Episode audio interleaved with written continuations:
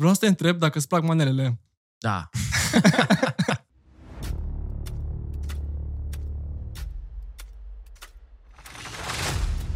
...99 la un mare bullshit.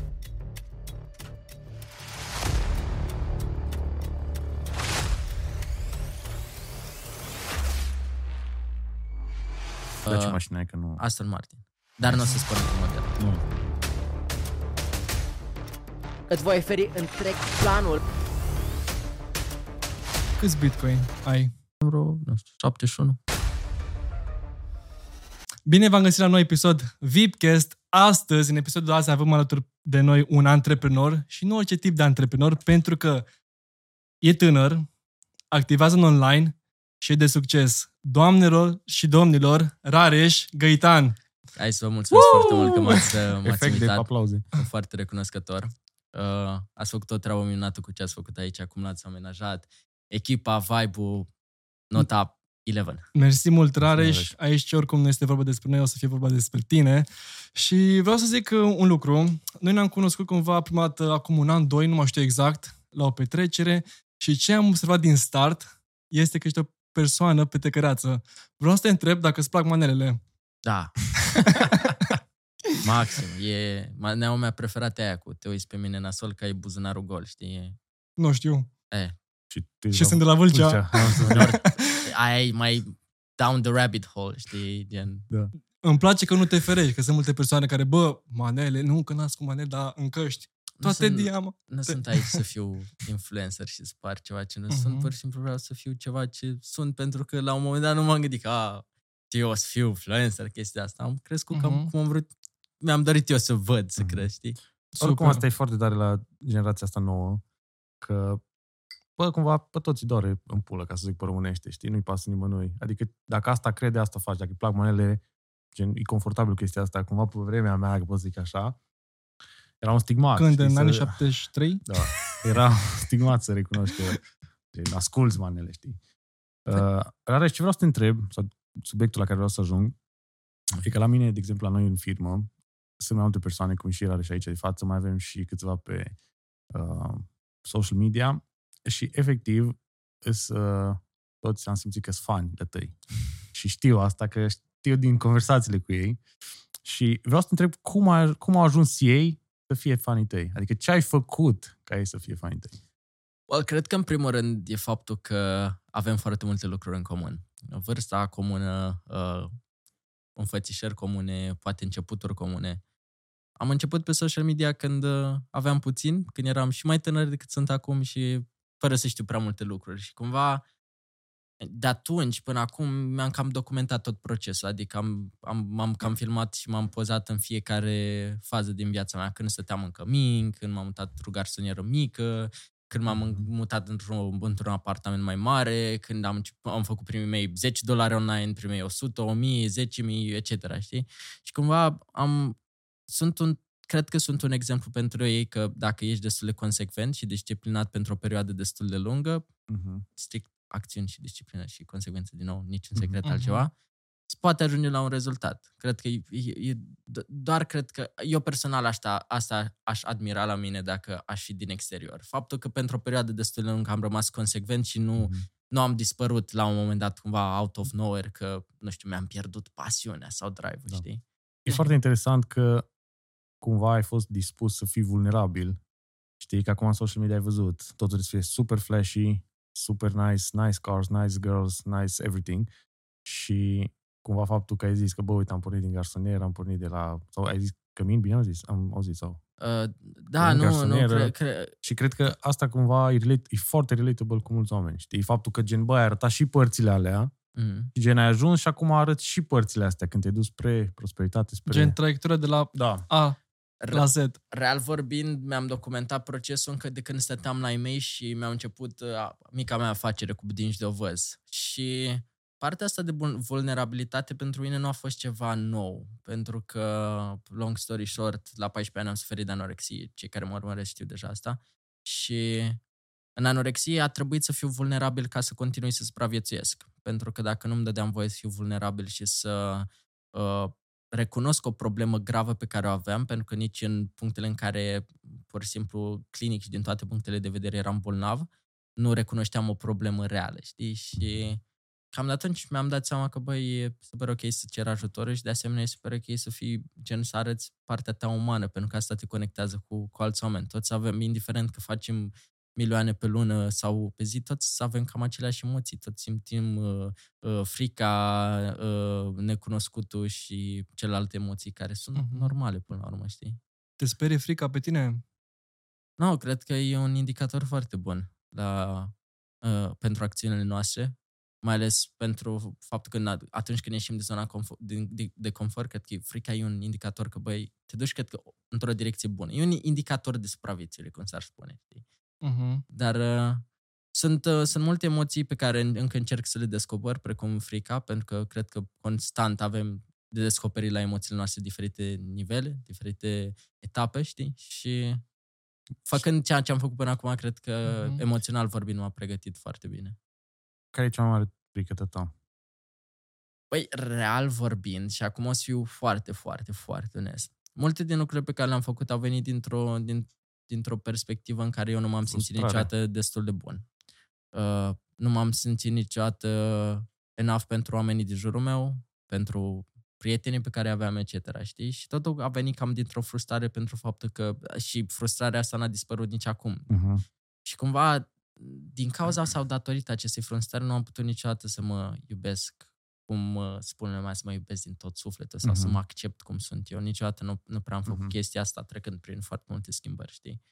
Și pur și simplu cred că frica mea cea mai mare e faptul să mă întorc din punctul în care am plecat. Chiar dacă la mod conștient aș spune că asta nu e o frică, cred că dacă aș fi onest cu mine la mod inconștient, multe din acțiunile pe care le fac și drive-ul pe care le am e pentru că am o frică să nu mă întorc înapoi. Da. Și chestia aia că, bă, nu vreau să mă mai simt jalnic. Da.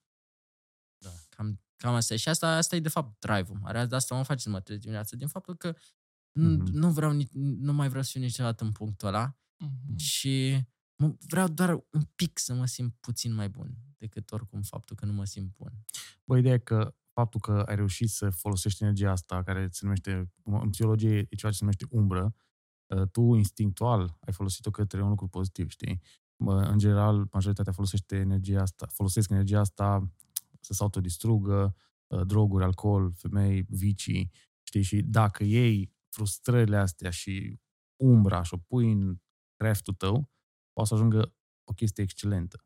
Și mai e o chestie, energia asta din umbră e infinită, ca și creativitate și ca și tot. Și e bine să simți dimineața când te trezești, să simți, bă, poate ajung în momentul ăla înapoi, hai să mă pun la calculator. E bine, știi, că îți dă drive-ul ăla, îți dă acel ceva ce Acel alții foc. nu l-au. Gen, chestia aia când tu te duci în vacanță, Mm.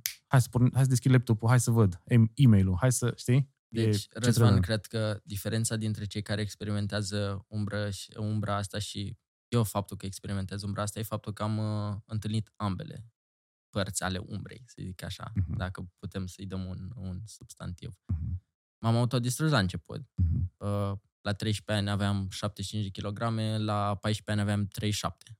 Gen jumătate din greutatea mea corporală a dispărut, eram anemic, corpul meu ceda, uh, Mhm. toate organele mele efectiv simțeam zilnic cum se strâng în mine. Și eram foarte aproape să mă autodistrug, dar nu prin droguri sau Da, alcool sau da. etc., ci prin... Și aici oricum e un subiect mai sensibil, doar dacă, răsp- dacă vrei să răspunzi. Nu, la- nu, nu, nu Ideea e sensibil.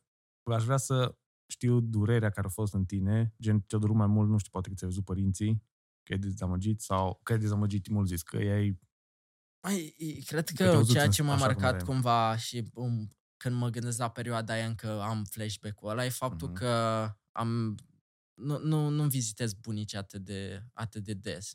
Și s-a întâmplat să nu mai vizitez bunicul pentru o perioadă destul de lungă, nu știu, câteva luni. Mhm. Și când am mers cu, cu tatăl meu uh, la bunicul, la tatălui, uh, pur și simplu bunicul nu mă mai recunoștea. Și era aproape plângea pentru că zi, tot, tot zicea ce ați făcut lui Rareș, ce ați făcut Da. lui Rareș, ăsta nu e Rareș, ăsta nu-i, nu-i, Mhm. nu-i Rareș, Mhm. sănătos ce ați făcut, știi?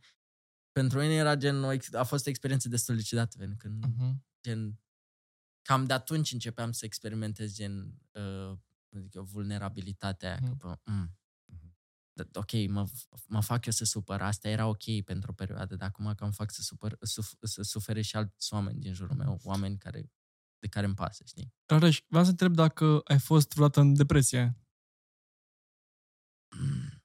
Mi-e, gre- mi-e greu să spun că în, în adâncul meu nu prea cred în depresie, totuși cred că am experimentat ceva ce se poate simți depresie. Uh, a apărut în, în contextul unei relații uh, mai toxice din ambele părți, deci nu vina persoanei respective sau vina Mhm. mea. Pur și simplu, relația în sine era o relație toxică.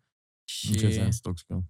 Pur și simplu bătați? erau, nu, erau, Vă înșelați? erau pur și simplu doi, erau pur și simplu doi indivizi care nu erau destul de maturi încât să se înțeleagă unul pe altul și nevoile fiecăruia, motivul pentru care s-a, s-a produs neînțelegerea. Da. Dar cumva, dintr-o obișnuință, relația continua Mhm. să fie și uh, cred că pot să experiment, modul prin care am experimentat depresia a fost zile în care efectiv plângeam de dimineață până, cea, până seara, nu aveam motivație să fac nimic, uh, Mhm. uh, pur și simplu nu făceam nimic altceva decât stau în, în casă Cred să că- plâng și asta. Cred că toți de la masa asta am, am experimentat, plâns la un da. moment dat. Am Dar, experimentat. Dragoste. Dar era de asemenea și perioada în care făceam cel mai puțin sport, perioada în care evoluam cel mai puțin din punct de vedere financiar, mental Da. și nu aș vrea neapărat să dau vina pe, sau s- să pun ca, ca, ca și cauza depresiei relația respectivă, ci mai, mai mult uh, lipsa mea de responsabilitate în viață și inabilitatea mea de a mă dezvolta în perioada aia, care cred Da. că de fapt a, a cauzat acea, a, acel feeling de depresie. Mhm. Pentru că, din nou, în momentul de față, cred că avem am credința asta că noi controlăm modul în care ne simțim. Uh, realitatea noastră e doar o reflexie a ceea ce suntem noi în interior, știi? Și Mhm. în timp am învățat că pot să... Nu, nu neapărat să le controlez, dar să le rezolv cu mine. Zic, pot să fiu puțin onest cu mine. Zic, hai să iau un pic, hai să văd unde am greșit, unde n-am greșit. Sunt curios dacă ți-ai dat seama că relația pe care ai avut-o era toxică în momentul în care erai în relație sau în momentul, adică după ți-ai dat seama că, bă, ce relație de căcat am avut, nu vine să cred cum, am, cum de-am rămas în ea atâta timp. Știți, știți Bine, relația, uh, adică toți am avut relații de genul, știi, și în momentul când zici relația de căcat, de fapt, noi eram de căcat. Adică Mhm. și eu, știi? Adică, Da, pentru că oricum de cele mai multe ori când intervin emoții la mijloc și mai ales iubirea, care e o emoție Mhm. foarte, foarte mare, nu mai vezi, parcă ai niște, nu știu, salam pe ochi. uh, nu cred că asta e marea problemă și cred că acest lucru se aplică nu doar în relații, ci și în, în situația noastră financiară și în tot ceea ce ne înconjoară în viața noastră și anume lipsa de onestitate. Uh-huh. Pur și simplu nu eram onest cu mine, nu onest cu modul în care mă simțeam și mă mințeam faptul că o să fie bine. Mhm. Mă mințeam că o să, nu știu, o să fie un miracol. Mhm. Chestia care se întâmplă și pe, dacă ne uităm puțin la modul în care văd unii oameni uh, uh, situația lor financiară, mereu așteaptă un miracol. Mereu Biletul la așteaptă uh, acel bilet la loto, știi, să se schimbe lucrurile. Același caz era și în, Mhm. în condiția unei relații toxice. Și era biletul la loto că, bă, o să fie bine și lipsa de onestitate făcea toată, toată situația mai mult mai gravă, știi? Și asta se întâmplă, în, cum am spus, în toate cazurile din viața noastră. Lipsa de onestitate față de noi e cel mai grav lucru pe care cred că putem face. Crezi că ai mai putea ajunge acum în punctul ăla? De exemplu, poate, nu știu, în relația ta de acum. No. Cred că în momentul de față mi-am setat foarte bine o prioritate pentru o perioadă destul de lungă, Mhm. încât să, să în, în primul rând, cred că a venit pur și simplu dintr-un, dintr-un respect față de mine și față de, uh, de ceea ce construiesc. În momentul de față, responsabilitățile mele nu se, nu se opresc doar la persoana mea, ci la mai multe persoane, cum e și în cazul vostru. Mhm. Că voi, dacă vă treziți dimineața, nu vă treziți dimineața și o leneviți pentru o perioadă, s-ar putea să alți oameni să sufere din cauza voastră. Corect. Ceea ce eu, eu personal aș fi mult mai chei să mă dezamăgesc pe mine, dar nu aș putea accepta Da. da. niciodată să dema- dezamăgesc pe alți oameni. Motivul pentru care e drive-ul ăla atât de mare. Nu vreau să-mi de- dezamăgesc echip- echipa, nu vreau să-mi dezamăgesc părinții care au avut încredere în mine de când m-am mutat la Cămin la 16 ani. Mhm. Nu, nu, nu, nu, la fel ca, cum am spus, asta sunt tine cam din anorexie și cum a spus și Răzvan, m-a durut cel mai tare nu durerea mea corporală și Mhm. Toate simptomele anorexiei, ci faptul că mi-am văzut părinții suferind, plângând, că nu, nu știau ce să-mi facă, ce, ce, ce, să, ce carte să mai citească, la ce specialist să mai ducă să, rezolve, să mă rezolve problema, știi? Asta e de fapt aici, true, true heart. Care- E focul ăla ce Da, te da, da, motivează da. dimineața când Da, te da. trezești din pat. Exact, e, Uh-huh. viaț, viețile noastre ca antreprenori sunt în mai mult decât, nu, nu, nu, nu-i doar despre noi. Da. Despre oameni Faptul din jur. Că preiei responsabilitate, de fapt, pentru alții, asta, de fapt, e uh, cheia unei vieți de succes, dacă e să mă întreb pe mine, că preiei, de exemplu, uite, eu mă gândesc la viața mea, știi, de exemplu, dacă, Doamne feri, că oricum o să se întâmple chestie matematică, mai că mi-o să moară, știi? Cumva, eu trebuie să am responsabilitatea pentru toți cei de lângă să plângă pe umărul meu, știi? Și după aia ce fac eu în timpul meu liber, că o să plâng de o să mă rup, aia iară, e e ok și trebuie să fac eu singur, știi? Dar trebuie să-mi asum responsabilitatea, atât pentru familia mea, și pentru colegii mei și pentru tot ce facem business. Și oricum asta ăsta pe care ți l-ai făcut e unul bun. Dar fii atent, dacă să presupunem că prietena ta n-ar fi aici și să zicem că uh, te-ai despărțit, bă, nu a fost să fie. Ce facem? Cum, ai, cum arăta viața ta? Dar pentru că e...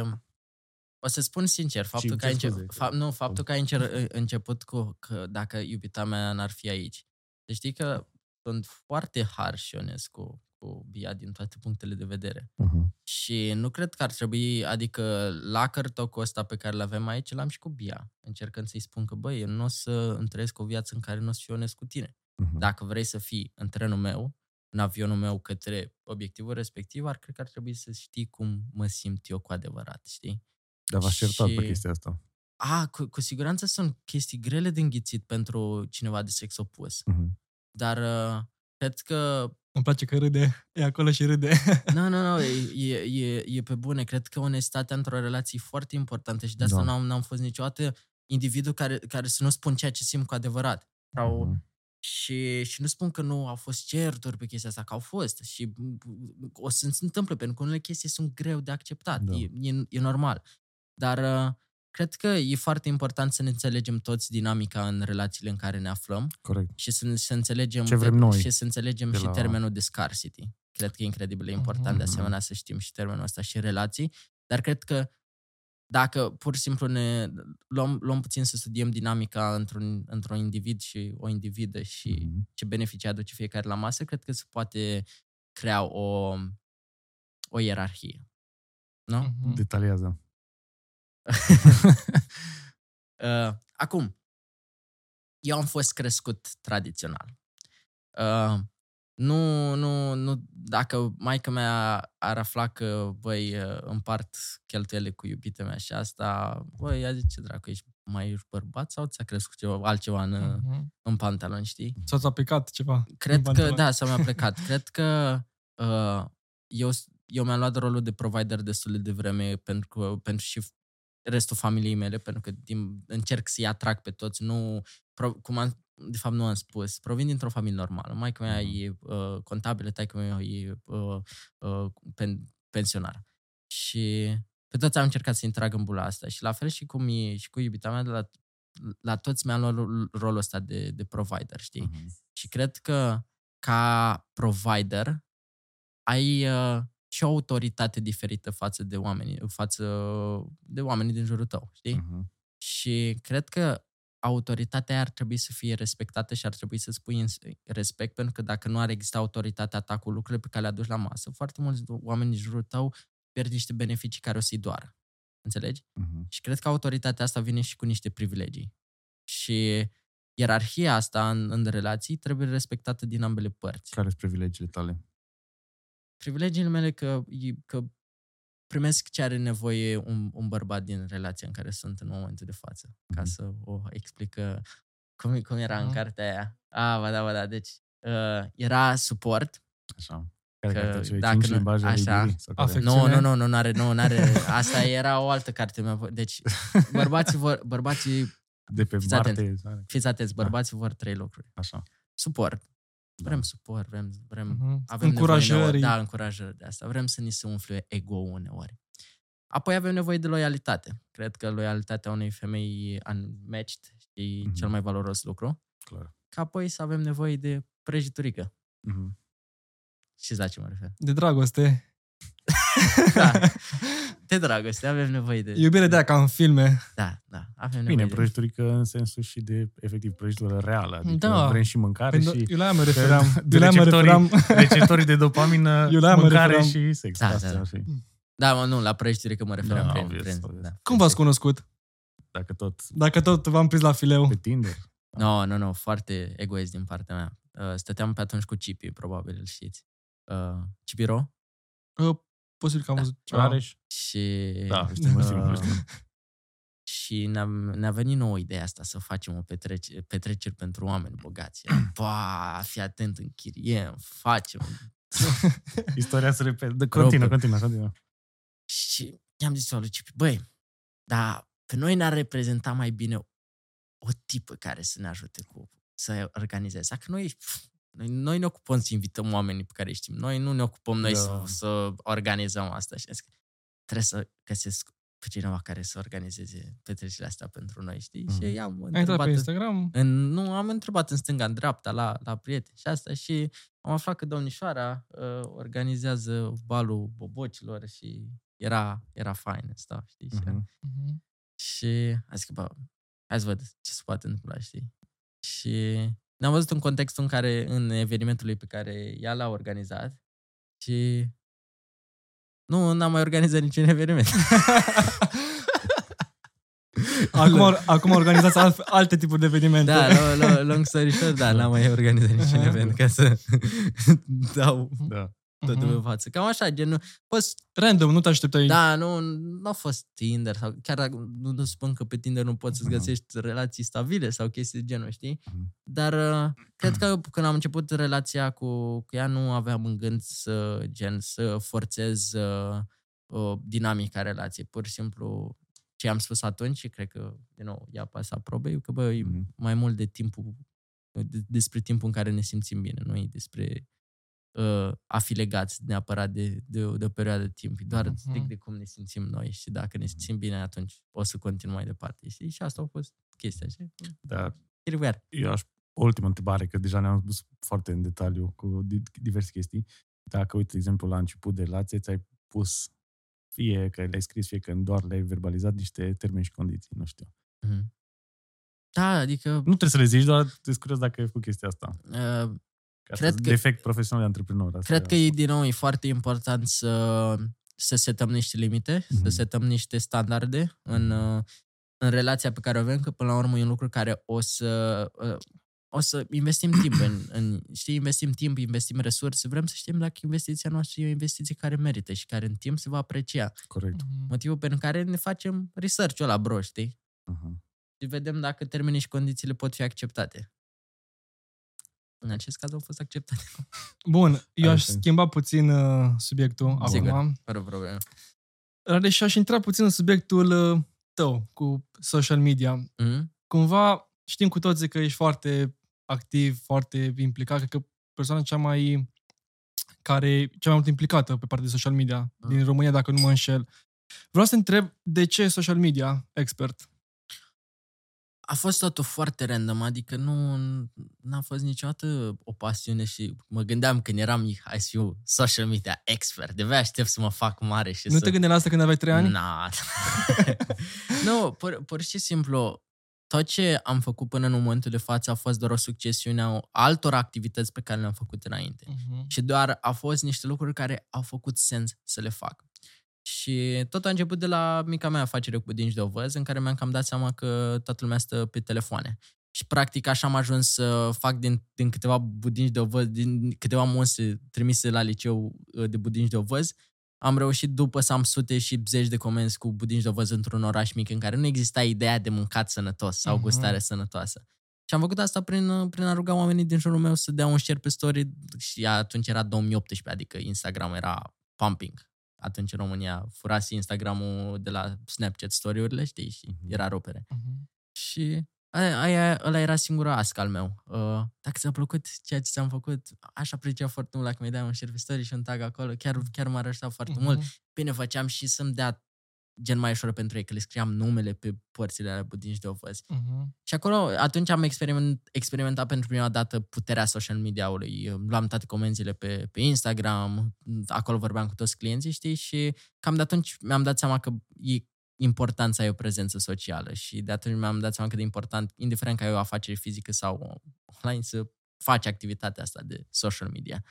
Și apoi a urmat nu nu neapărat pasiunea, dar cât curiozitatea mea de a învăța mai multe despre domeniul ăsta, să-mi fac treaba mai bine în online. atunci am făcut și primul website, primul logo, prime, primele postări uh, infografice în care, cu design, cu Canva, uh-huh. cu Mhm. chestii de alea. Deci, pur și simplu, am devenit din ce în ce mai curios. Am făcut doar un, un, o, un obicei în, în a mă dezvolta în domeniul ăla. Ca apoi să fac primii mei bani online din, din skill-ul ăsta. Primii 7 dolari. Am luat 7 dolari pe un, uh, pe un logo cred că da, am găsit actually logo-ul ăla pe care l-am făcut la 7 dolari, o să vi l arăt mai încolo. Și când creierul meu a văzut că se poate câștiga bani din chestia asta, a luat, a luat razna. Eram, bă, dacă pot să fac 7 dolari, tu dai seama câți bani pot să fac? Pot să fac 10 dolari, Mhm. pot să fac 20 dolari. și pur și simplu a fost doar, creierul meu a primit uh, uh, validarea de care avea nevoie, că acțiunea asta ne aduce un beneficiu care ne dă dopamină și următorii doi ani de la 16 la 18 ani cam doar asta am făcut, obsedat. Să Când fac. ai început să faci primii bani, așa care, că e pe care ai considerat tu mai serios. Păi, sincer, cu, cu afacerea aia cu dingi de văz, chiar dacă nu am vorbit foarte mult de ea, marja de profit era foarte bună și în scurt timp fă, făceam mai mulți bani decât ai mei vând, vânzând budinci de văz în orașul meu mic. Mhm. Mhm. Bani mai serios. Cred că ajungeam, nu știu, la 4.000-5.000 de lei pe Mhm. budincile alea de văz pe lună, ceea ce pentru...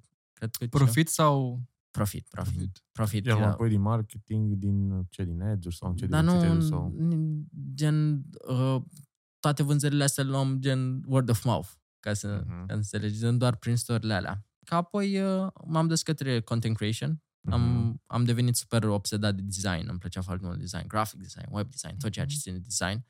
Pentru o lungă perioadă credeam că asta o să fie evoluția mea adevărată în, într-un designer. Chiar cred că am fost și prima persoană care a creat carusele de business și de design Mhm. strict pe marketing din România. Făceam o grămadă de content, cred că am, înainte să scot vreodată ceva din punct de vedere infoproduct, pur sau program, am creat, cred că, peste 1500 de piese de conținut gratuit. Adică, dacă dai pe arhivele mele din, din, din contul meu, cred că îți trebuie vreo 50 minute ca să ajungi la bottom. Mhm. Și prin chestia asta, făcând foarte mult conținut, începând și atunci să-mi documentez procesul, practic îmi documentam procesul, spuneam altor oameni ceea ce învățam eu, atâta tot. Și pentru mine era un mod în care îmi dădeam seama dacă știu informația aia sau nu. Și făceam chestia asta prin a distribui conținut. Prima dată am început să cresc conturi de Instagram, atunci am intrat în nișa asta de antreprenori și făceam postări de alea motivaționale în engleză, carusele, etc. Și atunci mi-a făcut și primii bani cu o pagină de genul prin affiliate marketing. Mhm. Însă niciodată sume considerabile.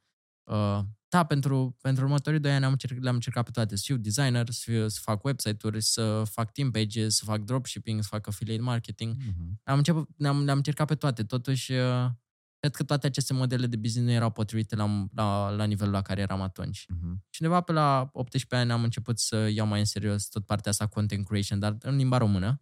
Și atunci au început uh, oameni ca Rareș să mă urmărească pentru conținutul pe care le ofeream, pentru informații, pentru vibe, pentru chestia asta. Atunci făcusem și primele întâlniri, să zic așa, pe partea asta antreprenorială, d- dădeam mesaj la antreprenori de atunci și îi rugam să intre într-un live cu mine pe Instagram, să le numeau live Mhm. casturi. Uh, și așa am început să fiu mai cunoscut, am intrat cu ăla pe live, am discutat, i-am pus întrebări ca Mhm. voi și da, așa mi-am, uh, mi-am dat seama că, băi, chiar îmi place să fac chestia asta, adică m- m- chiar mi-aducea plăcere. Și apoi am dat peste modelul ăsta de business, agenții în care pot să ofer serviciile mele, că până atunci eram un freelancer, nu aveam contextul prin care Ai să... dat de modelul ăsta la, mă gândesc la ceva influencer sau... Bă, mai mult au fost gen doar... uh, Era contextul pe care îl căutam. Gen, până, până în momentul ăla eram doar un simplu freelancer. Bine, și două, trei luni după ce mi-am început agenția, eram doar un angajat în propria mea firmă. Mhm. Nu, nu mă gândisem până atunci să-mi creez o afacere. Gen, aveam, Mhm. aveam o minte de, de freelancer, ca să Da. spun așa. Și când am dat de modelul ăsta de business, am zis, mm, haide să, să, să vreau, vreau să încep chestia asta. Ce am făcut atunci era să mă angajez în trei locuri în, în, într-o lună. Deci aveam 18 ani, eram în clasa 12, mă mutasem într-o garsonieră de 30 metri pătrați.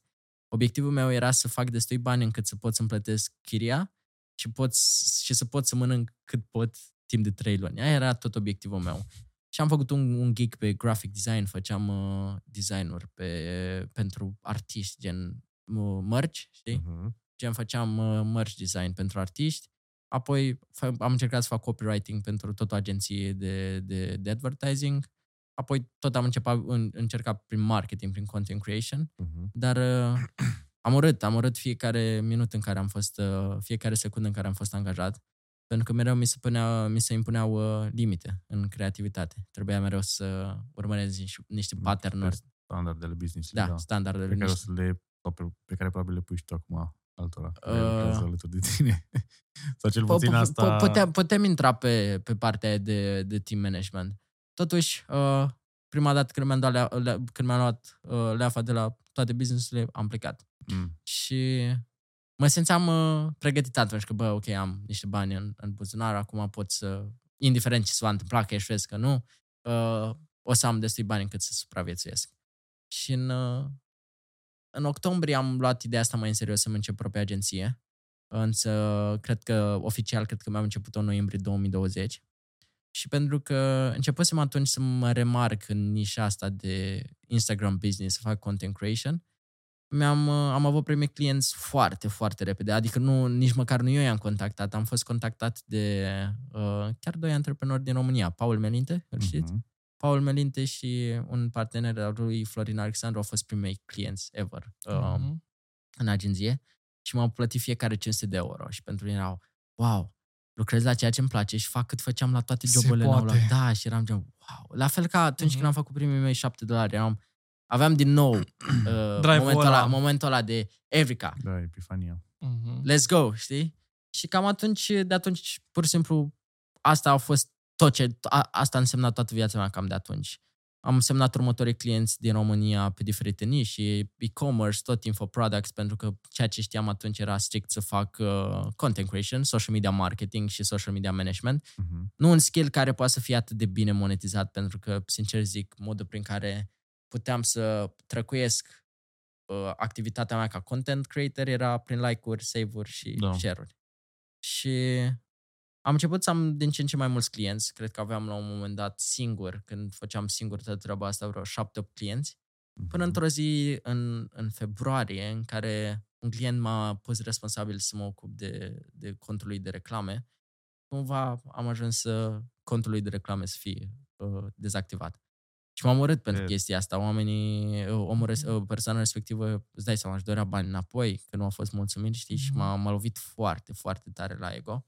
Și am zis că, bă, nu, e, e momentul în care trebuie să pivotez complet, să-mi dau seama cum pot să fac treaba mai bine în business-ul ăsta, pentru că nu pot să o fac singur. Până atunci eram e- exact tiparul ăla antreprenorului Faci român, tot, erou, tot. uh, eu sunt în afacerea da, aia, da. nu poate să facă nimeni mai bine decât mine, Da, nu o să le obvious. știi. Da, mai este tu Dar clasic. nu e, nu e Și- antreprenor în România, antreprenorul în general. Da, Asta e- aveam uh, nevoia aia de, Micromanagement. de, de control Da, maxim, da. știi? Până când m-a durut atât de tare încât am zis, "Mm, nu se mai poate. Am angajat primul meu contractor, un media buyer tailandez, în- pe care îl plăteam, nu știu, 5-7 dolari pe oră, pe oră și am început să contactez afaceri din toate domeniile, pe, pe nișa asta de, de să fac reclame, De aici media buying. făceau, ăștia îți făceau uh, ads-uri în uh, engleză, nu? Că nu puteau să Uh, facă pentru ăștia din România, nu? Sau cum era? Deci când am pivotat către a lua în serios faptul că trebuie să-mi schimb oferta și serviciu, Mhm. am luat decizia să nu mai lucrez cu clienți în România, pentru că majoritatea mă plăteau între 300 și 500 de dolari. De, da. Pentru și în perioada aia am și început să uh, mă documentez, să iau curse și asta și vedeam alții din afară cum semnau clienți de 5.000 de dolari, 10.000 Da, de dolari da, și erau, alte what the prețuri. fuck, cum? și atunci uh, am luat în serios agenția să trec complet internațional și am trecut prin foarte multe challenge-uri, însă după patru luni în care am făcut pivotul ăla, am atins primei 10.000 de dolari pe lună, i-am atins exact în perioada în care trebuia să dau bacul și am făcut o e- ecuație simplă. Eram în telefon cu mama și am zis, mama, mama chiar era contabila mea în perioada aia și Mhm. știa situația financiară. I-am zis, mama, uite, fac banii ăștia. Ce-ar Nu, fi nu, să- nu, nu, nu, nu-mi imaginez nicio diplomă să-mi aducă banii ăștia. Sau din research-ul meu de copil de 18 ani nu am găsit nimic să mă plătească atât dacă aș lua o diplomă. Și am ales să nu, mă, nu dau Mhm. Bacul. Mhm. Am ales să plec, uh, plec în Dubai, lucram pe atunci cu un startup pe marketing, eram Chief Marketing Officer când mi s-a pus uh, uh, titlul ăsta, eram la 18 ani, Chief- Chief Marketing Officer, mamă, sunt boss de boss. Și de atunci am continuat să-mi scalez agenția lucrând cu clienți mai calitativi. Uh, încercând să-mi fac serviciu din ce în ce mai bun ca oamenii să mă recomande mai apoi și să scalez mai mult din rezultatele pe care le ofeream, nu din a semna din ce în ce mai mulți clienți. Mhm. Și în momentul de față, agenția creează Client Acquisition System, sisteme de achiziție a clienților și consultanță pentru clinici stomatologice. Mainly suntem pe asta, vrem să pivotăm și către uh, clinici estetice. Lucrăm cu clienți din Franța, Germania și Elveția. Astea sunt cele Acum trei bănuiesc că targetări. poți să cești tu 5.000. 5.000, 10.000. Nu intrăm în detalii. Uh, nu, nu, nu. Pot intra în detalii că am fost, sper, uh, uh, transparent și cu ofertele mele. Oferta, oferta mea e simplă. Sunt plătit pentru implementarea la ceea ce credem noi că e advice-ul nostru și ceea ce Mhm. credem noi că afacerea respectivă nu face, ca apoi, corect vorbind, implementarea noastră care să aducă rezultate, să ne luăm un procent din revenue pe care îl generăm. Care? Și luăm un, un flat fee cu un, un procent din ROI pe care îl generăm lunar. Care? Și da, fiind un, un business destul de profitabil, știi, clienții sunt uh, high ticket, Da. ca să spun Da, așa. Da. Și lucrăm în momentul de față cu 12 clienți și avem un, un revenue destul de bun. Adică luna trecută am făcut 165.000 de lire în revenue cu o marjă de profit de 67%. Bun. Bun. Not bad. Not bad. Suntem doar 10 oameni în echipă și deci uh, face sens să am o Mhm. marjă de profit bună. Mhm. Nu, nu prea ai nevoie de foarte mult team management la 12 clienți când clienții sunt calitativ și cam... Uh, Și ce faci cu banii? mostly nu, nu pot să zic că îmi investesc toți banii. Încerc să-mi investesc. Eu am o, o regulă simplă. 20-30% din banii mei îi cheltuiesc. Indiferent pe, pe ce. Ce mi se vrei pare tu? că... Da, da, da. Nu, nu trebuie să mă îngrijorez de acei 20-30% din banii mei. Da. Undeva poate fi și 40%. Mhm. Restul 60%, având în vedere că nu agenția nu e singura mea sursă de venit, Mhm. încerc să o folosesc în, în cele mai bune metode, chiar dacă uneori, uite, iau decizii financiare mai nesănătoase, mai cumpăr o mașină, mai... Mhm. Știi? Dar de ce zici că nu Și- sunt sănătos? Eu zic că e, din punct de vedere clasic al Robert, Robert Kiyosaki style, Da, da. da, e nesănătos, dar în primul rând, adică și eu am avut mai ăsta mult timp, știi, și Mhm. mi-am dat seama, o mașină, de fapt, dacă ți-o iei cum îți place și o și faci cum îți place, e precum o haină. Știi, te face să te simți bine. Ok, nu mașina îți dă valoarea ta ca om și ca personalitate Clar, și clar, ca ce clar. reprezinți, dar de ce nu aș umbla cu cele mai faine mașini? Și chiar am mai avut și eu niște comentarii așa de lungul timpului de hate, că bă, uite, zici de filozofie, de chestii, de dezvoltare personală, dar ai o mașină decapitabilă, știi? Și, bun, dar de ce n-aș avea? Că dacă tu ai chestia matematică, cum ai zis tu, bă, uite, 20 sau 30% din bani îi cheltui pe ce vrea inima mea Mhm. și restul 70% îi pun mai departe și îi reinvestesc în business-uri, bursă, cripto, whatever, why not? Adică nu asta înseamnă uh, educația financiară. Nu, cu, cu siguranță mașina asta a fost investiție. Se întâmplă și să iei o mașină și care... imagini și cum te simți, nu? Se întâmplă și să iei o mașină care îți va aprecia în timp. Uh-huh. Dar ce Uh, mașină ai că nu... Aston Martin. Dar nu o să Mhm. spun încă modelul. Nu zic, nu zic. Uh, Ediție limitată? uh, e one of one. Mhm, Păi da, One of dacă one, ai zis da. că o să se aprecieze în timp, Da, mi-am dat da. seama. Uh, și cu siguranță invest... a, fost, a fost o cheltuială ca, care făcea sens. Timp de patru ani am lucrat fără să-mi iau nimic semnificativ mie. Adică ceea ce mi-am luat eu a fost un laptop și un, și un uh, uh, birou ajustabil și eram, uf, Da. am investit în mine. Și im- din punct de vedere informațional, a, a, astea au fost cam singure investiții și desigur investițiile care vorbiți voi, mainly crypto. Dar uh, nu asta e problema. E, problema se întinde din, la lipsa de educație financiară de la cumpărarea unui iPhone până la cumpărarea unei mașini cu banii pe care nu, nu îi avem. Corect. Asta e, asta e de fapt toată chestia. Atunci poți zici că mașina asta era gen o investiție nesănătoasă, dar până la urmă Da. eu personal cred că banii nu sunt reali. Se printează zilnic cineva efectiv pe planeta asta, nu trebuie să țină cont de bani pentru că ei îi, îi printează. Știi? Și cu, cu chestia asta mă gândesc că, unul, în primul rând, cu siguranță trebuie să fiu smart. Că la un moment dat se va folosi cineva din familia mea și de banii mei. Dar uh, în, și în, în al treilea rând, cred că ar trebui să ne bucurăm de banii pe care îi facem, știi? Dar mai este o chestie, eu fiind așa un pic mai vârstă, uh, eu am avut mai ăsta tot timpul să sacrific, să sacrific, să sacrific, să Delayed sacrific. gratification. Da. Și uh, am ajuns într-o, în cealaltă extremă, că am sacrificat prea mult, știi? Și acum Mhm. Uh, n-aș mai face asta, adică m-aș bucura treptat, adică mi se pare foarte healthy cum faci tu. Gen, bă, 23% e perfect. Eu eram gen, nu, 100%, 100%, 100%.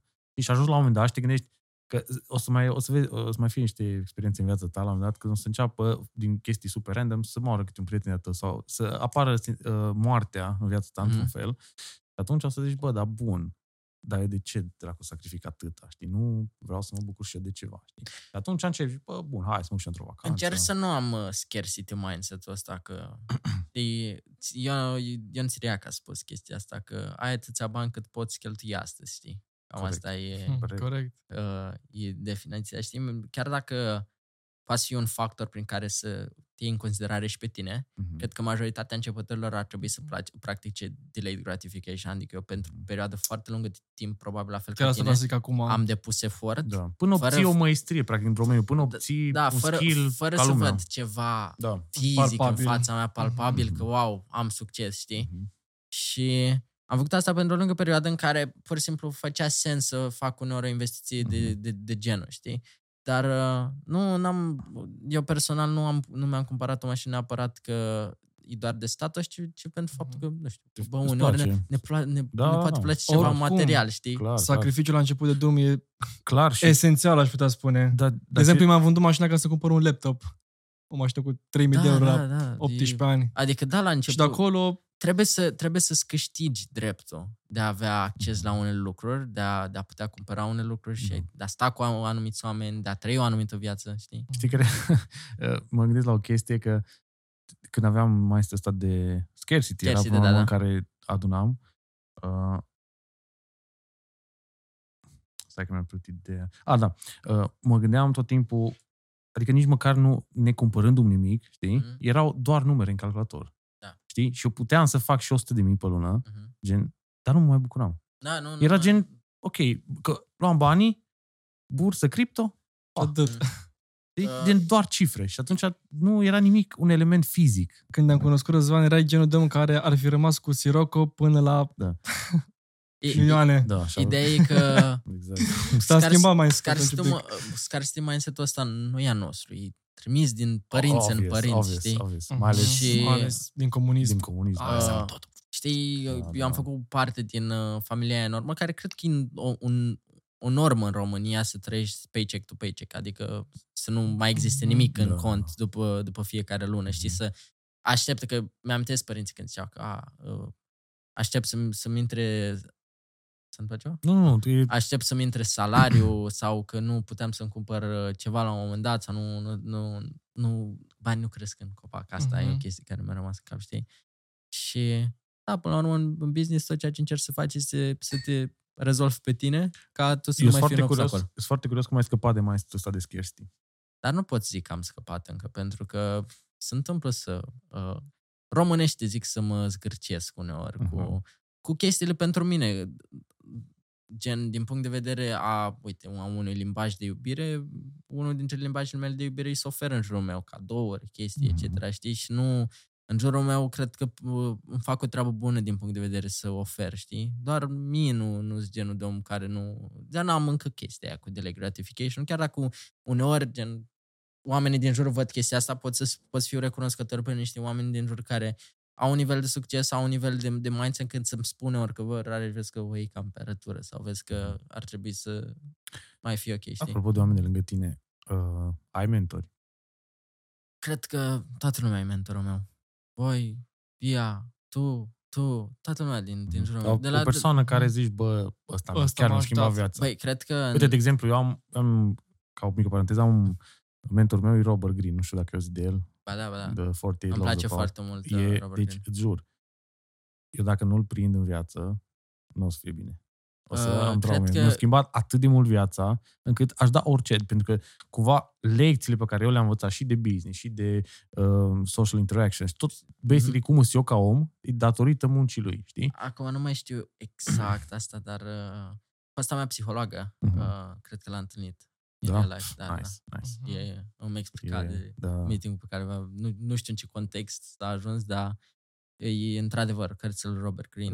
Uh, Da, mi-e cum prea era mult. Persuas- uh, Persuasion, uh, de, de, avea mai multe, nu doar uh, Îs, uh, 33, 33 Laws of uh, War. war, War. așa. Da. The Laws of Human Nature, Mhm. Mastery, Art uh, of Seduction. Arts of Seduction. Cred că Personal, un fanboy. individ care pot să zic sincer că am învățat constant de la el și o să fie doi indivizi și Mhm. chiar sunt foarte recunoscător pentru ei, Alex și Leila Hormozi. Sunt, uh, Ești, Mhm. da, și ne urmărim. m- mi se pare că m, poate într-un fel, nu neapărat să relaționez, dar îmi place atât de mult modul în care predau amândoi Da, și au venit în... sentimentul ăla că nu vrea nimic de la tine, că, că e chiar... Da, că zice I da, have not, da, nothing da, to da, sell. you. exact. Da. Mă, ideea e că au venit cu niște informații de business la, la exact în punctul în care chiar aveam nevoie de Mhm. informațiile de business pe Ca care să scalezi, nu? și să scalez și să-mi vânzări, scalez nu? uh, mintea Echipa. și, da, și echipa, știi? Și cam gen, de asta pot să spun că ei chiar au avut un impact super, super, super, super mare asupra mea în ultimul an, că gen că mi-au dat chestiile pe care eu chiar aveam nevoie.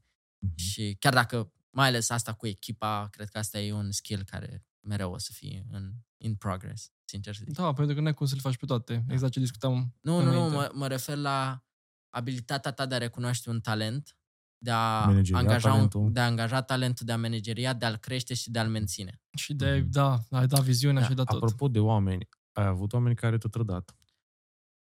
Păi, știi, zicea Gran Cardone că compania ta nu crește până când nu dai afară cel puțin o persoană pe lună. Se întâmplă să dau afară din echipa mea două, trei persoane pe lună. Mhm. Dar Și pentru că Constanța. te trădează sau de A, ce? nu, nu neapărat, nu l-aș numi trădat. Pur Mhm. și simplu cred că toți de aici avem niște standarde pe care le avem și când nu ni se ating standardele, cred că e normal să reacționăm din punct de vedere logic. Mhm. Trădare, m- nu pot să zic că m-am fost trădat la modul ăla obvious, obvious. Se întâmplă în jurul meu să aud de trădări de alea gen Da. bani pierduți, procese, cazuri de astea.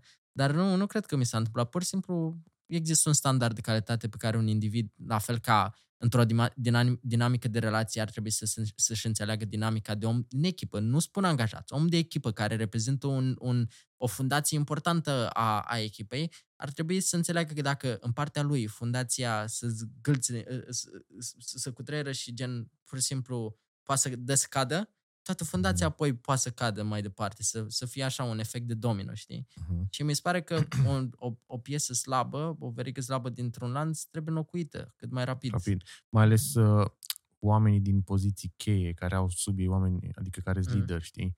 Da. În momentul când îți crește structura, o să, bine, nu știu care e structura ta, dar Mhm. la un moment dat începi să pui ceva ce se numește locotenent sau cel puțin asta e. Sau head of department, da. Yes, da.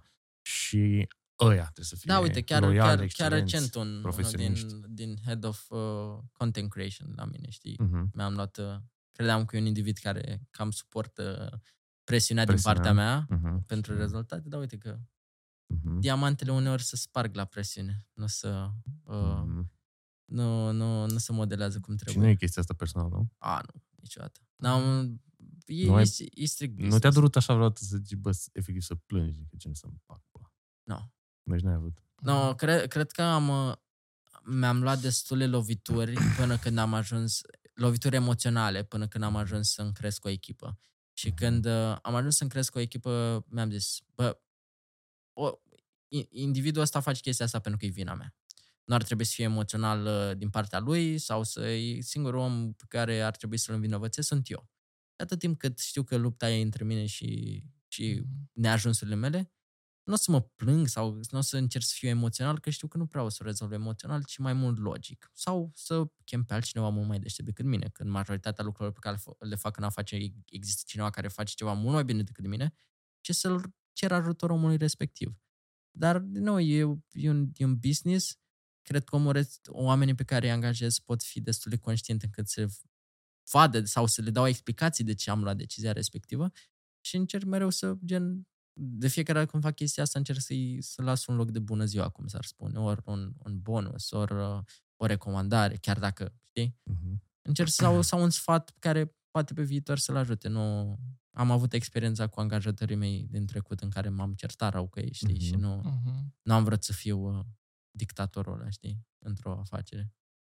Deci, da. Rareș, în decursul carierei tale a fost un moment în care, bă, ți-ai venit să-ți bagi pula, efectiv să renunți la tot și să, nu știu, să cauți Sau un alt drum sau o Mhm. altă cale sau... moment mai întunecat, nu știu. Mai, acum nu, nu o să fiu absurd. Cred că și acum se întâmplă, știi, să fie o zi de aia în care zici, mm, Ai să... Nu, dar Da, să, hai să- gen să renunți, adică să te gândești la modul, bă, Vreau nu, altceva. Nu, da, vreau altceva. Da, Gen, da. în punctul ăla, nu ca așa zile, toată lumea are. Nu, nu, nu, nu, n-au fost. Deci N-au, n-a fost. n-a fost niciodată, cred că în, în capul meu au fost destul de normale căderile astea emoționale, adică le vedeam ca pur și simplu ceva care trebuie să se întâmple în proces. Nu am încercat să le justific, sau zic, a, doamne, de ce eu? De ce eu în presiunea asta, în greutatea asta? Pur și simplu le-am luat cum, cum au fost să mi se dea.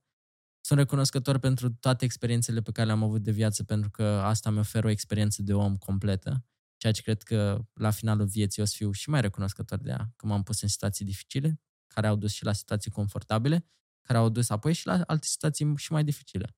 Mhm. Deci, uh, cred că totul vine ca o binecuvântare, știi? Chiar dacă pe moment e foarte greu să trăiești în prezent, foarte Da. greu să faci o retrospectivă, știi?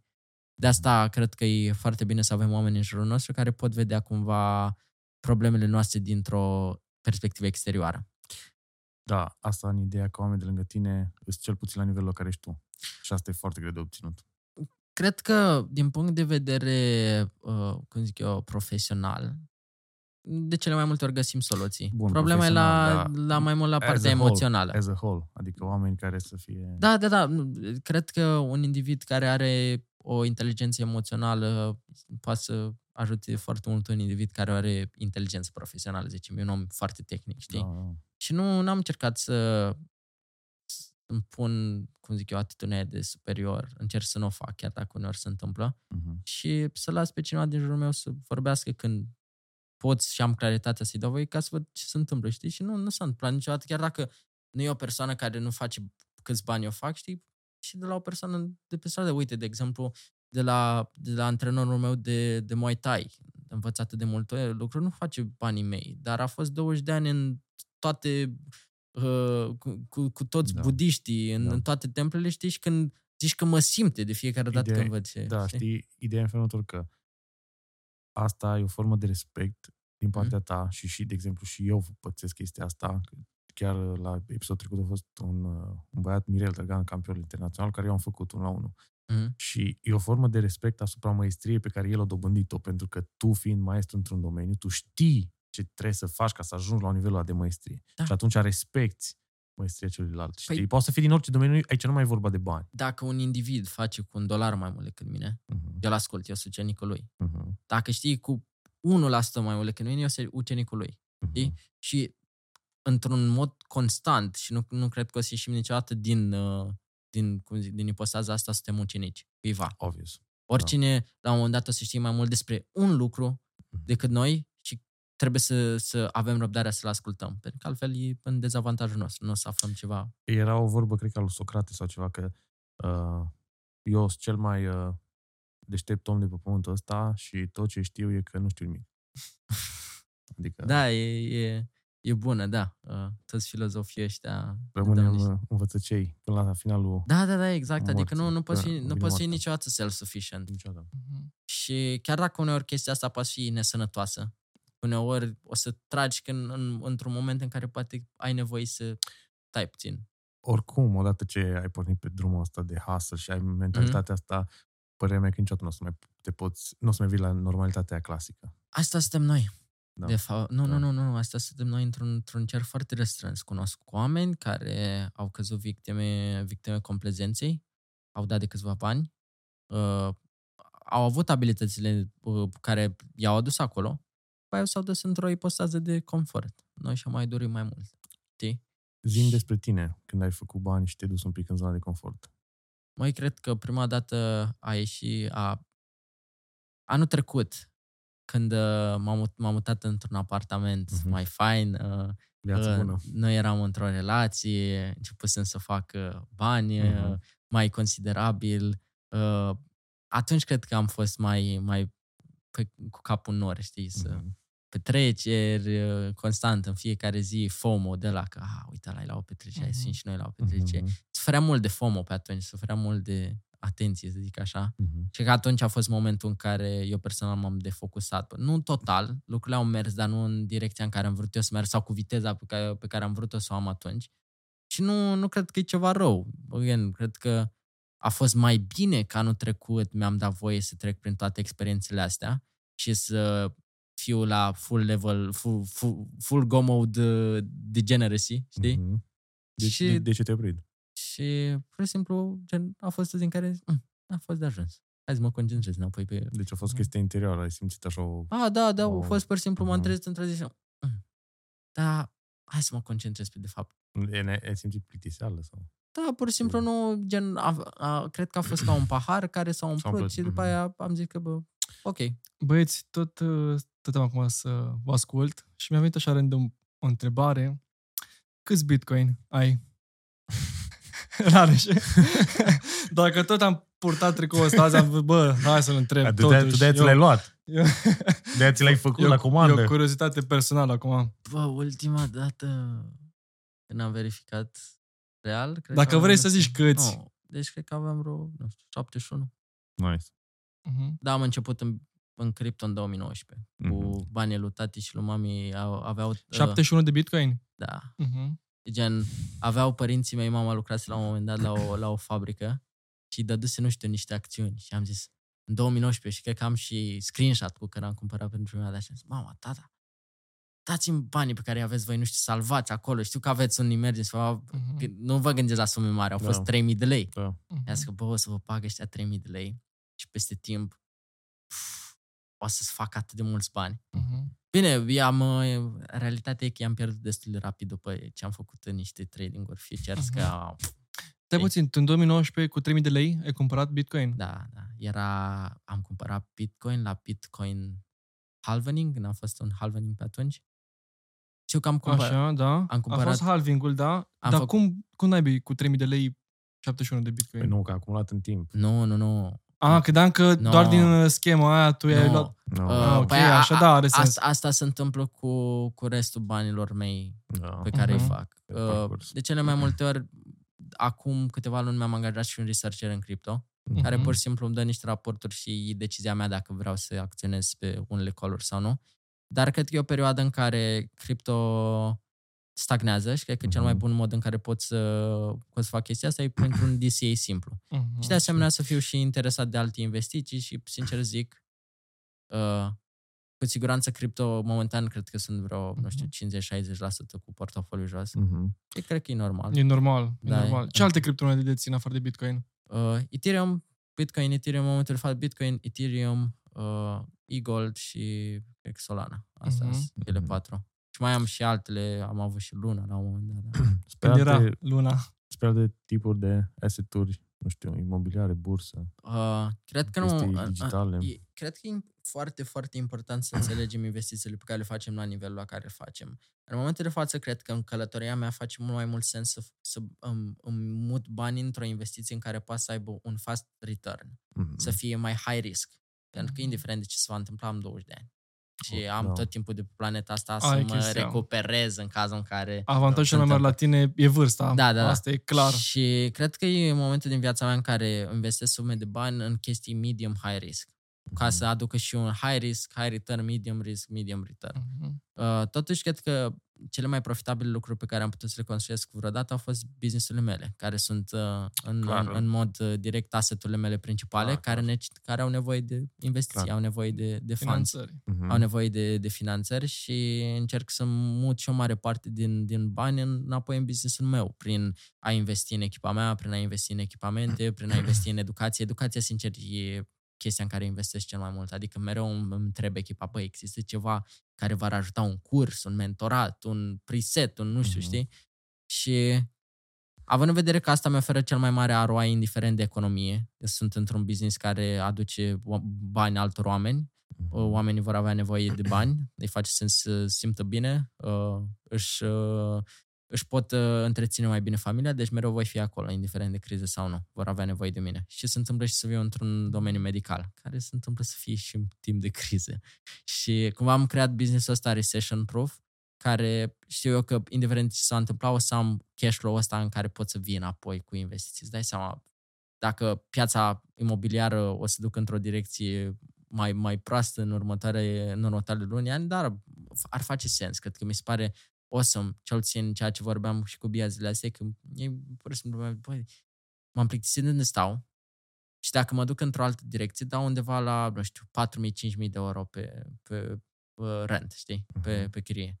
De ce să nu mă apuc eu să-mi fac propria mea casă, știi? M-am Mhm. gândit, bă, asta cred că chiar ar fi gen the real flex la 20 de ani, nu știu, să-ți faci propria ta casă, prima ta casă. Deci, bă, asta a fost investiția pe care am făcut-o. Mhm. E unul dintre domenii care mă interesează. Totuși, again, interesul meu rămâne crypto și în business. Mhm. Crypto e ceva simplu, sunt de ceva timp, mi se pare Da. super fine.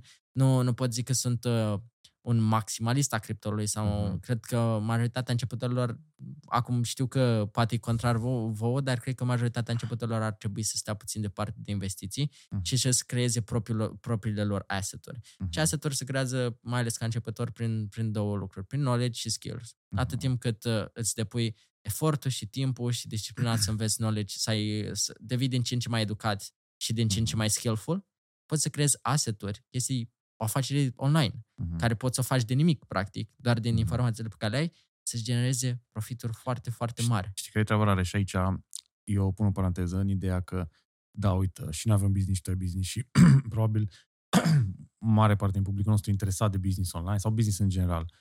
Dar uh, realitatea este că nu mulți, mai ales când te duci spre nivel de mase, o să se ducă spre business. Chiar dacă, ok, cel ce ai zis tu e e perfect normal, adică investești în tine, în cunoștințe, mm. te Mm. descurci, cursuri, inve- investești, investești și după aia faci. știi? Mm.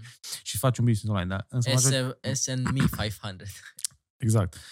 Dar realitatea este că oamenii au nevoie și de o altă soluție. Că mulți zic, bă, uite, pune-te în locul unui medic.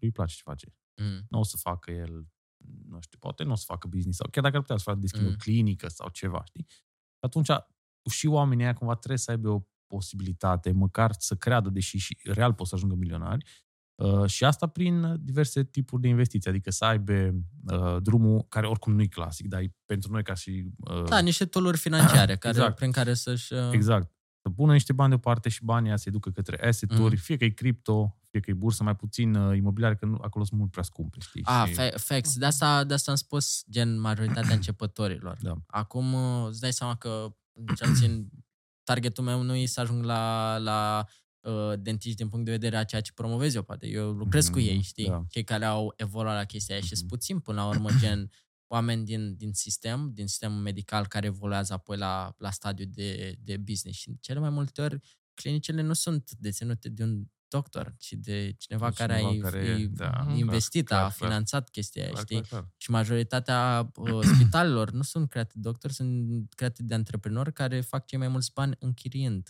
uh, acele uh, aparate medicale. A, a, asta am aflat foarte recent, că spita- da. spitalele fac bani, cei mai mulți bani din rent. Și eu am uh, chiar o prietenă am care închiriază uh, ca, nu cabinet, cum zice asta, stomatologic, uh, scaunul. A, scau, da, da, da. Deci ea ca să poată să facă, că ea nu are bani. Și chiar dacă face bani, acum că uh, face, are o, o chestie asta, că dă bani Mhm. uh, proprietarului, dar proprietarul cere cam 50% din casări. Da, da, da, pentru, Pentru că ai puterea. pentru că dacă nu există Da. proprietarul cu Exact. chestia Da, lui, cu nu- investiție nu- nu- inițială nu faci nimic. nu există cash flow pe care el generează, Exact, știi? exact. Și de asta e un domeniu, domeniul medical e foarte interesant. Mhm. Eu personal Și m-am sunt mulți legat, bani. m-am legat de dent- dentiști pentru că la 5 ani uh, am, am avut o traumă cu chestia asta. Am, și la 5 ani avem dinții de lapte. Uh-huh. Am dat cu toți dinții din față de, de o chestie. Asta, mă gândesc la chestia asta, dar e din, din ciment, știi? Uh-huh. Mhm. Am cumva de- cu dinții de, de o chestie de ciment, mi-au căzut toți dinții de lapte, mi-au rămas rămășiți, am fost la dentist pe,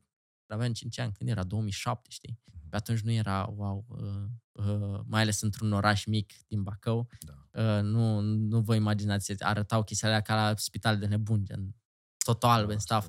Mhm. Și, da, doctorul de acolo mi-a scos uh, rămășițele cu cleșile, fără anestezie, staff, știi? Și de atunci Traume. a luat creierul rans, dacă n-auzeam dentist, ziceai că Mamă, ce intru- dragi, cred că am fost pe tine atunci. Da, nu, ziceai că intru în Dar nu te să iei ceva și să îi scoți și tu cu cleștele? Da, da. Nu, ideea, ideea, e, ideea e că in- ziceai că intru în fi, fibrilații când auzeam Păi dentist, da, știi? e, Da. Și da, dantura mea nu era foarte bună și cum am început să intru în domeniul ăsta mai mult ca o chestie să fiu mai curios, știi? Ca Mhm. un an după ce am lucrat cu dentiști, mi-am, mi-am învins frica. Mi-am, uh, mi-am pus, uite, uh, Că- braces. deci, practic, până la urmă, tot la frică revenim întotdeauna. A, da, da, da. Dar uh, doar că acum nu sunt de acord cu tot ce se întâmplă în domeniul medical. Mhm. E, sper că știți la ce mă refer. Cu Uh, eu lucrez- faptul că își pun adaos uh, pe Uh, nu, medicamente nu, sau... nu, nu, medicamentele în sine. Medica... Ah, ok, got it. Am înțeles. Uh, pur și simplu m-am, m-am dus într-o direcție în care e foarte multă practică, e operații, e chestii obvious care se Aha. rezolvă și nu e atât de multă necesitate de medicamente. Mhm. Deci e un domeniu în care pot să, pot să zic eu că e puțin mai etic. Când o să trec poate la clinici estetice o să fie puțin mai ciudat. Uh, dar o să fie mult mai profitabil. Asta știu sigur, că e doar emoție acolo. Bine, și în, uh, de, la dentiști tot e vorba de ceva estetic și uh, emoțional, da. La, la clinici estetice. e Și altceva. acolo se învârși și mulți bani. Da, da, da, cu siguranță. Din ce în ce mai mult. Ești pregătit, nu să scalezi uh, cu 3X. Măi, ideea e că scalarea e deja un lucru destul de complicat într-un business. Nu încerc să-l grăbesc. Cred că scalarea nu e doar despre o scalare monetară, ci o scalare a echipei. Dacă echipa e În destul primul de... rând despre tine este Da, vorba. da sau, și, și despre mine, de dacă eu pot să, să fac față unui management a unei echipe care e mai supusă la treabă. Dar uh, cred că e, din nou, cum am spus, e, un, e o experiență super faină fiecare, uh, fiecare etapă din business. Mă bucur atât de mult că gen, am făcut la un moment dat lucrurile potrivite care, s- ca să mă pun în direcția asta. Pentru că, sincer, uh, dacă nu luam decizia să schimb ceva atunci când eram anorexie, probabil nu mai eram aici. Mhm. Și să ai un business cu siguranță e un lucru foarte frumos. Cred că majoritatea oamenilor nu ar trebui să înceapă un business și o spun gen foarte sincer.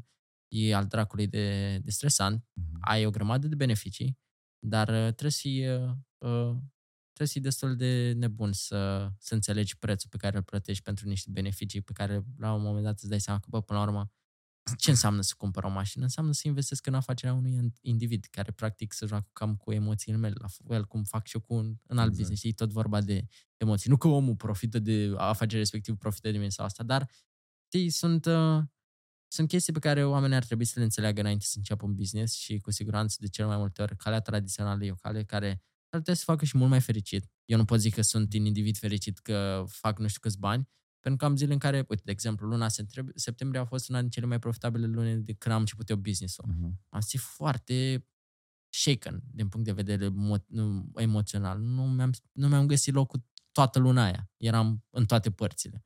Deci nu mulți oameni acceptă prețul ăsta, știi, din care să nu existe neapărat siguranță, dar pur și simplu e mereu un un uncertainty. Gen, Da. da. situații neașteptate, te trezești, nu știu, dimineața și vezi că ți-a plecat clientul ăla. Mhm. Vezi că ți-a plecat uh, key, key man-ul ăla, care gen făcea o grămadă Da. în afacere, dar îți mai dă o veste. Uh, Nu merg ads-urile. nu, nu, da, nu, Ah, nu merg ads-urile. S-a blocat contul. La client blochează contul, contul, știi? Da. Știi? Și indiferent ce planuri aveai în ziua aia, toate îți dau pe scap. Mhm. Că tu trebuie să rezolvi problema aia care, din nou, ne întoarcem la responsabilitate. Nu ține doar de tine, și de micul nostru confort, îi ține de mai mulți oameni. Și dacă tu nu poți să fii ok cu faptul că ești responsabil și de confortul, Da. da. viața, pâinea de pe masa Mhm. altor oameni, atunci probabil nu cred că e pentru tine, știi? E mult stres. Asta e, asta e realitatea, e mult stres. Știi, lumea vede, vede chestiile flashy, vede ce în față, dar uh, nu înțelege exact și când încearcă să-și facă un business online, în- Vreau să în- acum, înțeleg. direct vorbind, lumea vede lucrurile flashy pentru că Le arătăm. noi le, arăt, noi le arătăm majoritatea lucrurilor Clar. fresh. știi? E chestia aia cu dacă vrei să-i dai cu, cuiva ceea ce are nevoie, vinde ceva ce uh, își dorești. Își dorești, da. Da. Deci, întâi trebuie să... Asta trebuie să înțeleagă lumea, că nu e, nu e nimic etic. Uh, pardon, nu e... E complet etic să îți arăți achievements-urile. Mhm. Adică haide să începem acum să, să ne luăm de, de olimpici, că își, al- își afișează medaliile și zice, a, cum poți să te dai mare cu medalia ta?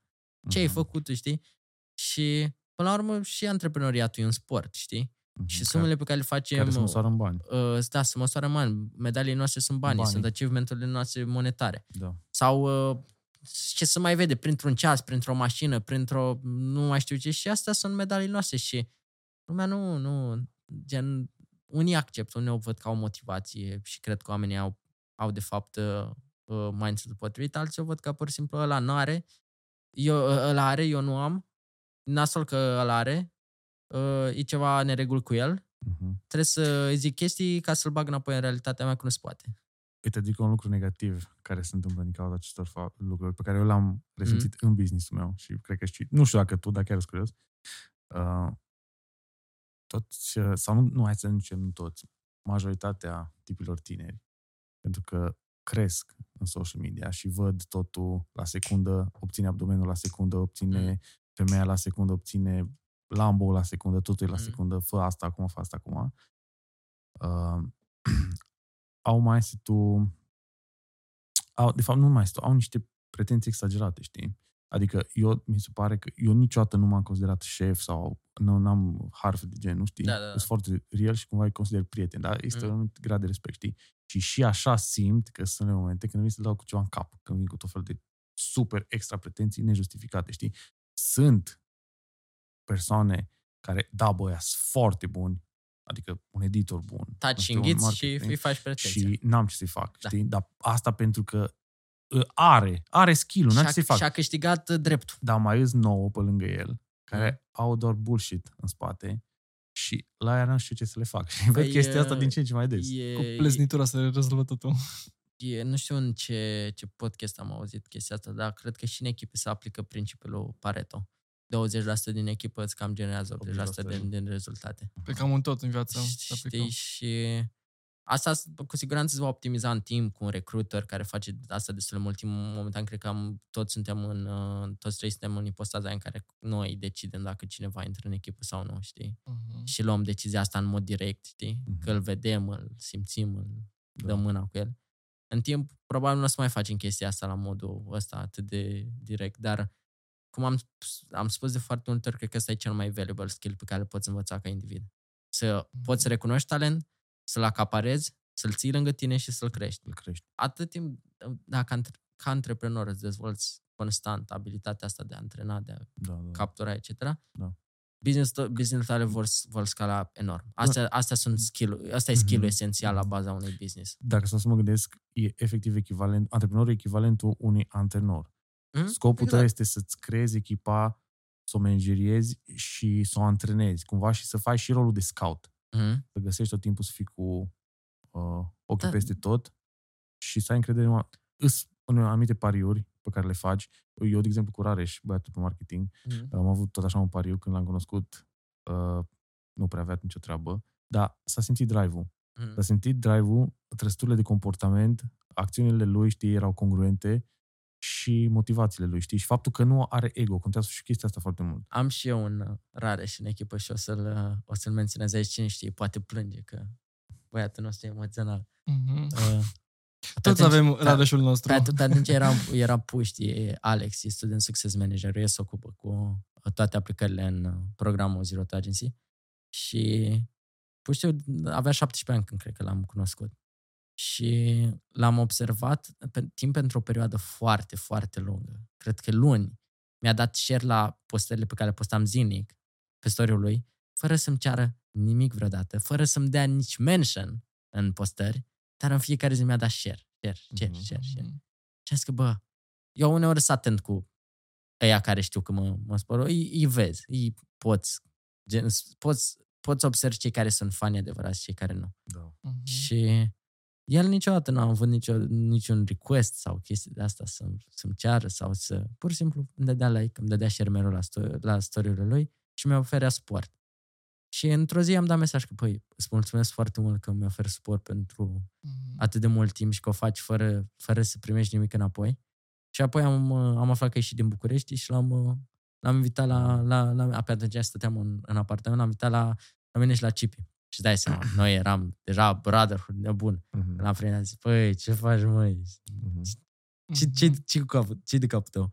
Și, da, un an mai târziu face, cred, bani foarte consistent la 18 ani acum cât are. Mhm. E un individ atât de disciplinat și atât de, de respectuos. Respectul ăla, ăla e, Da. de fapt, în care, asta i-am zis, cred că abilitatea ta principală, Alex, nu e că ești tu disciplinat respectuos, dacă te, da, e faptul că te lași coachuit, te lași Da, antrenat. Că n-are ego. Și Exact. nu, nu, nu-ți apare, ai, ai și tu ego tău, ești bărbat, uh, arăți bine, Da, probabil dar fet. trebuie să știi când să te deta- detașezi. Dacă știi când să te detașezi de Mm. ego-ul lui, aia e cheia. Și asta, asta, asta i-am zis. Faptul că tu, tu, tu îți lași ego-ul la o parte când, Când trebuie. Mhm. când, când trebuie în situația asta, e singurul motiv pentru care Mhm. ai ajuns aici și care eu cred că poate să ajungă și peste mine dacă îți ține în, Mhm. în, în, Convins.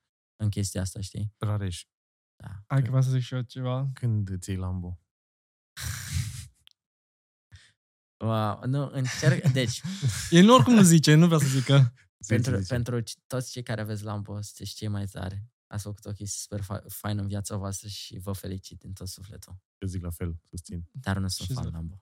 Nu? Ești Ferrari? Ferrari, da. Ah, Nu, adică, de- de ce? nu, știi cum e aia? Bani să fie. Că te plictisești. Când după aia mașini. Că, că, Să te tot plic- vină, că să te, tot le plictis, schimbi. că te, te plictisești într-o zi, te duci la Lambo, ții Lambo, aia e, nu-ți place, îl lași în Da. garaj, să-l vinzi la altcuiva, știi? Yep, yep. Mom- Momentan, cred că modul, în- cel puțin prima mașină foarte scumpă în care m-am urcat personal a fost a unui prieten foarte bun de-a meu, un Bentley. Mhm. E, el are trei Bentley-uri, nu doar unul. Și am urcat și în SUV și în Bentley Bentayga și în Continental, știi? Și când am intrat într-o mașină britanică și tot ce am simțit în jurul meu a fost piele și Lux. luxul ăla, Mhm. am zis că Lemn. gata. Ești mai pe luxury. Pentru o perioadă Mhm. foarte lungă, că visul meu era să-mi iau Bentley Continental, știi? Dar după aia mi-am zis că pur și simplu m-am gândit atât de mult la el până când nu m-a mai plăcut. Pur și simplu nu, mă- nu mai gândeam. Și când am dat de acel Aston Martin, Asta nu ai rămas. mi-a, uh, da, am văzut poza cu, acum o lună, Mhm. o lună mai târziu am... mi-am Nice. făcut. Acum trebuie să spui încă o poză cu un Lambo sau Ferrari Uh, pentru următoarea lună. Da, nu, de, de nou, cred că sunt mașini foarte faine. Cred, conducând Audi-uri în trecut, Mhm. urcându-mă într-un Lambo, n-a fost o experiență din punct de vedere a Bun, confortului. Lambo e- Mi se pare că știi? e, e mai mult și un milestone în viață, Uh, așa mi se pare. Nu, clar, clar, clar, e, e pur și simplu un, un Senzația simbol și a, tot. a succesului Da, și un tot. Lambo să simte foarte fain. Să, viteza, adică cât uh, uh, Lambo-ul Vlad Stoica, când a lui m-am urcat, cât uh, m-a condus Vlad Stoica cu Lambo lui, eram cu zâmbetul pe Da. pe, pe, pe, pe gură, Mhm. pentru că era atât de mult E excitement, senzația aia, dopamină, senzația. adrenalină, știi? Mhm. Dar pur și simplu eu, eu m-am gândit să fac lucruri puțin diferit. Și de asta am, am luat o mașină pe care în, în România cred că sunt uh, uh, Aston Martin, în toate Nu, modelele cred că nu sunt mai prea puțin sunt, de, da, nu de prea 50 în, în Mhm. România, știi? Da. Și pur și simplu am, uh, am, am, m-am gândit că, băi, vreau să, vreau să fac puțin diferit. De asta l-am făcut și custom și chestii Mhm. de genul. Mhm. Adică când o să ajungă, o să, o să vă plimbați în el și o să, Nice. înțe- o să, Abia înțele- aștept. o să înțelegeți de ce. Rareș, acum vreau să și ne ducem spre încheierea acestui podcast și tocmai de asta vreau să îți dau libertatea să zici un ultim cuvânt. Adică ce vrei tu să Un le mesaj transmiți pentru oamenilor. Da, Oamenii care se, oameni. uită, care se uită la noi. Cred că o să mă... ch- Chiar astăzi am, mi-am scris, uh, mereu îmi scriu ăsta să vă arăt. Când am uh, gânduri sau chestii de genul, eu obișnuiesc să scriu foarte mult. Și scriu mereu gânduri. În notițe, nu? Da, da, da. Mhm. Și... Ele sunt de azi? Da, da, astea sunt de azi. Mhm. Citești o frază de acolo? Uh, Una care vrei tu. Sigur. Eu zic mai bine să zici ceva din inimă. Uh, Sau both, cum vrei tu. Deci, toate, toate lucrurile pe care scriu aici vin din- dintr-un proces uh, Corect, corect. emoțional și logic Mhm. în același timp. Uh, dar ceea ce aș vrea să, să plece oamenii din podcastul ăsta, pentru că a fost un podcast mai mult focus pe mine, pe viața mea, pe ceea ce fac eu, faptul că vreau să înțelegeți că banii și succesul sunt niște lucruri foarte simple și majoritatea oamenilor iubesc să le complice foarte, foarte mult. Eu nu cred că sunt complicate și o spun asta pentru că cred că marea diferență dintre un om de succes și un om fără succes e doar modul în care el se, vizionează, să, se vizualizează. Doar percepția lui față de el. Și la fel, ceea ce cred că o persoană bogată, sigura diferență dintre o persoană bogată și o persoană săracă e strict mindset-ul pe care îl are și percepția pe care o are asupra realității. Toți care ne aflăm acum la masă, probabil am trecut prin aceleași mindset-uri, aceleași traume și aceleași neajunsuri ca voi. Nu am plecat uh, din stradă, am avut uh, un, uh, un acoperiș uh, deasupra capului și un pat. Nu am murit de foame, cu siguranță. Dar uh, nici nu am, văzut, am avut lucrurile pe care mi le doream, chesti- motivul pentru care cred că există și ceea ce vedeți voi, acele flash uri Toți suferim într-un fel de atenție în mediul ăsta online. Nu o facem pentru voi. Îmi pare rău să vă zic asta. O, o facem pentru noi, că nu prea ne simțim mereu uh, buni, motivul pentru care vrem să arătăm oamenilor. E o, e o imaturitatea noastră, ne pare rău, uh, încă lucrăm la ea, știi? O, pentru o perioadă încă E un probabil o să mai proces, vedeți. Da, nu? e un, e, un, e un proces. Dar banii și obținerea banilor și succesul sunt niște lucruri foarte simple și cred eu, o să folosesc și principiul Pareto, dar invers. 80% din succesul nostru reprezintă disciplina noastră și uh, pur și simplu abilitatea noastră de a plăti prețul pentru lucrurile pe care chiar le vrem. Am trecut prin o grămadă de lucruri, am trecut prin toate stările posibile fără resursele pe care nu am plecat cu banii de la părinți. Uh, prima mea afacere am deschis-o cu 300 de lei. Uh, agenția am deschis-o cu 0 lei, chiar dacă aveam banii ea supraviețuiesc, că nu m-a costat aproape nimic să, să, să, să încep. Și am trecut prin toate ipostazile astea în care mi-am demonstrat că se poate. Și dacă în realitatea mea mi-am demonstrat că se poate, cu siguranță și în realitatea ta se poate. Dacă ai măcar un singur exemplu în viața ta în care, bă, are o mașină mai scumpă sau face cu decile mai mult decât tine, înseamnă că există o realitate în care se poate. Da. Ceea ce trebuie să faci tu e să înțelegi că diferența dintre tine și persoana respectivă care are realitatea pe care tu o vrei, modul în care își petrece timpul. Toți avem 24 de ore uh, pe zi în timp. Și de asta, majoritatea oamenilor nu, nu, nu, nu le lipsește, uh, nu știu, the perfect uh, momentum, că toată lumea crede că a, trebuie să încep la momentul perfect. Cu siguranță, unii dintre noi am mai prins un bitcoin mai ieftin, alții dintre noi am prins un bitcoin mai scump. Totuși, totul se rezumă tot la mindset-ul nostru, la abilitatea noastră de a munci și la disciplina noastră. Majoritatea oamenilor nu fac cele mai basic lucruri, să doarmă 7-9 ore pe, pe, pe seară, pe, pe, pe noapte, să renunțe la alcool, la tutun și la uh, toate alimentele procesate care ne fac mai slow și, de asemenea, lipsește abilitatea de a munci. Majoritatea oamenilor nu fac toate, astea trei lucruri care sunt la baza disciplinei. Odată ce poți să să rezolvi problema asta, care e o problemă personală, să fii onest cu tine, chestia care am zis că e de fapt mhm. marea problemă, lipsa de onestate, te minți, singur, poți să fii bine, chiar dacă nu faci ceva, ah. știți ce zice Einstein, că nebunia e să aștepți rezultate diferite făcând același lucru. lucru. Mhm. Asta e, asta e nebunia. Și uite, acum o să citesc și, și chestia asta, să, ceva din, din suflet. Uh, de fapt, cred că aș vrea să, să-l citesc pe tot. Nu e, nu e mult. Dacă nu are 34 de pagini, nu, nu, nu. lăsăm. Deci, okay. Super. Cum am spus, încă de la început oamenilor le place să complice orice, mai ales banii și succesul, când de fapt este mult mai simplu decât credeți. Și primul și cel mai important lucru din toată ecuația asta către succes e etica și disciplina noastră. Cum am spus, e 80%. Fără primul pas, fără eliminarea distragerilor, fără să ne oprim să fim marionete ale telefonelor noastre și ne să petrecem ore pe chestii care nu aduc niciun fel de rezultat. Dacă rezolvăm chestia asta și uite, chiar o să dau citatul lui Alex Formozi. Învigătorii și loserii au aceleași obiective. Toți vrem să fim bogați, toți vrem să fim câștigători, toți vrem să fim bine. Nu scopul este cel care te face special, pentru că toți cam avem cam aceleași scopuri. Toți vrem să fim cei mai tare în viața noastră. Și ceea ce te face special e dorința de a plăti prețul obținerii scopului tău. Iar majoritatea oamenilor nu sunt dispuși să plătească prețul. Apoi, ca să trec la al doilea lucru care cred că e incredibil important și personal m-a ajutat foarte mult în procesul meu, a fost să îmi dezvolt abilitățile mele sociale, să pot să vorbesc cu doi indivizi pe care abia am cunoscut destul de coerent și să pot să leg o relație sau o conexiune cu ei. De asemenea, abilitățile mele de vânzare. Cred că dacă nu știi cum să vorbești, să gesticulezi și cel mai important lucru, să te vinzi pe tine și viziunea ta, situația va fi, ta va fi destul de dificilă și viața ta. Și majoritatea oamenilor sunt speriați de moarte să vorbească în fața unei camere, vorbească în fața unui public sau să vorbească cu oameni noi, care ar putea să, să le schimbe complet viața. Motivul pentru care poate unii dintre voi credeți că abilitățile astea, da, cred că uh, firește unii dintre noi ne naștem poate avem un, un, niște chestii în ADN-ul nostru care ne predispun, predispun mai în a avea aceste abilități. Dar, de asemenea, aceste abilități sunt abilități care pot fi învățate. Motivul pentru care toți am fost la un moment dat ceva, ceea ce trebuie să devenim, ceea ce ne-a dus în punctul în care suntem, nu ne va duce în punctul următor. Motivul pentru care trebuie să facem lucruri diferite. Și al treilea lucru, și de asemenea un lucru foarte, foarte important și o să-mi dați dreptate pentru că probabil vă întâlniți foarte mult cu el acum, e capacitatea de a face față adversităților și de a te mișca foarte repede.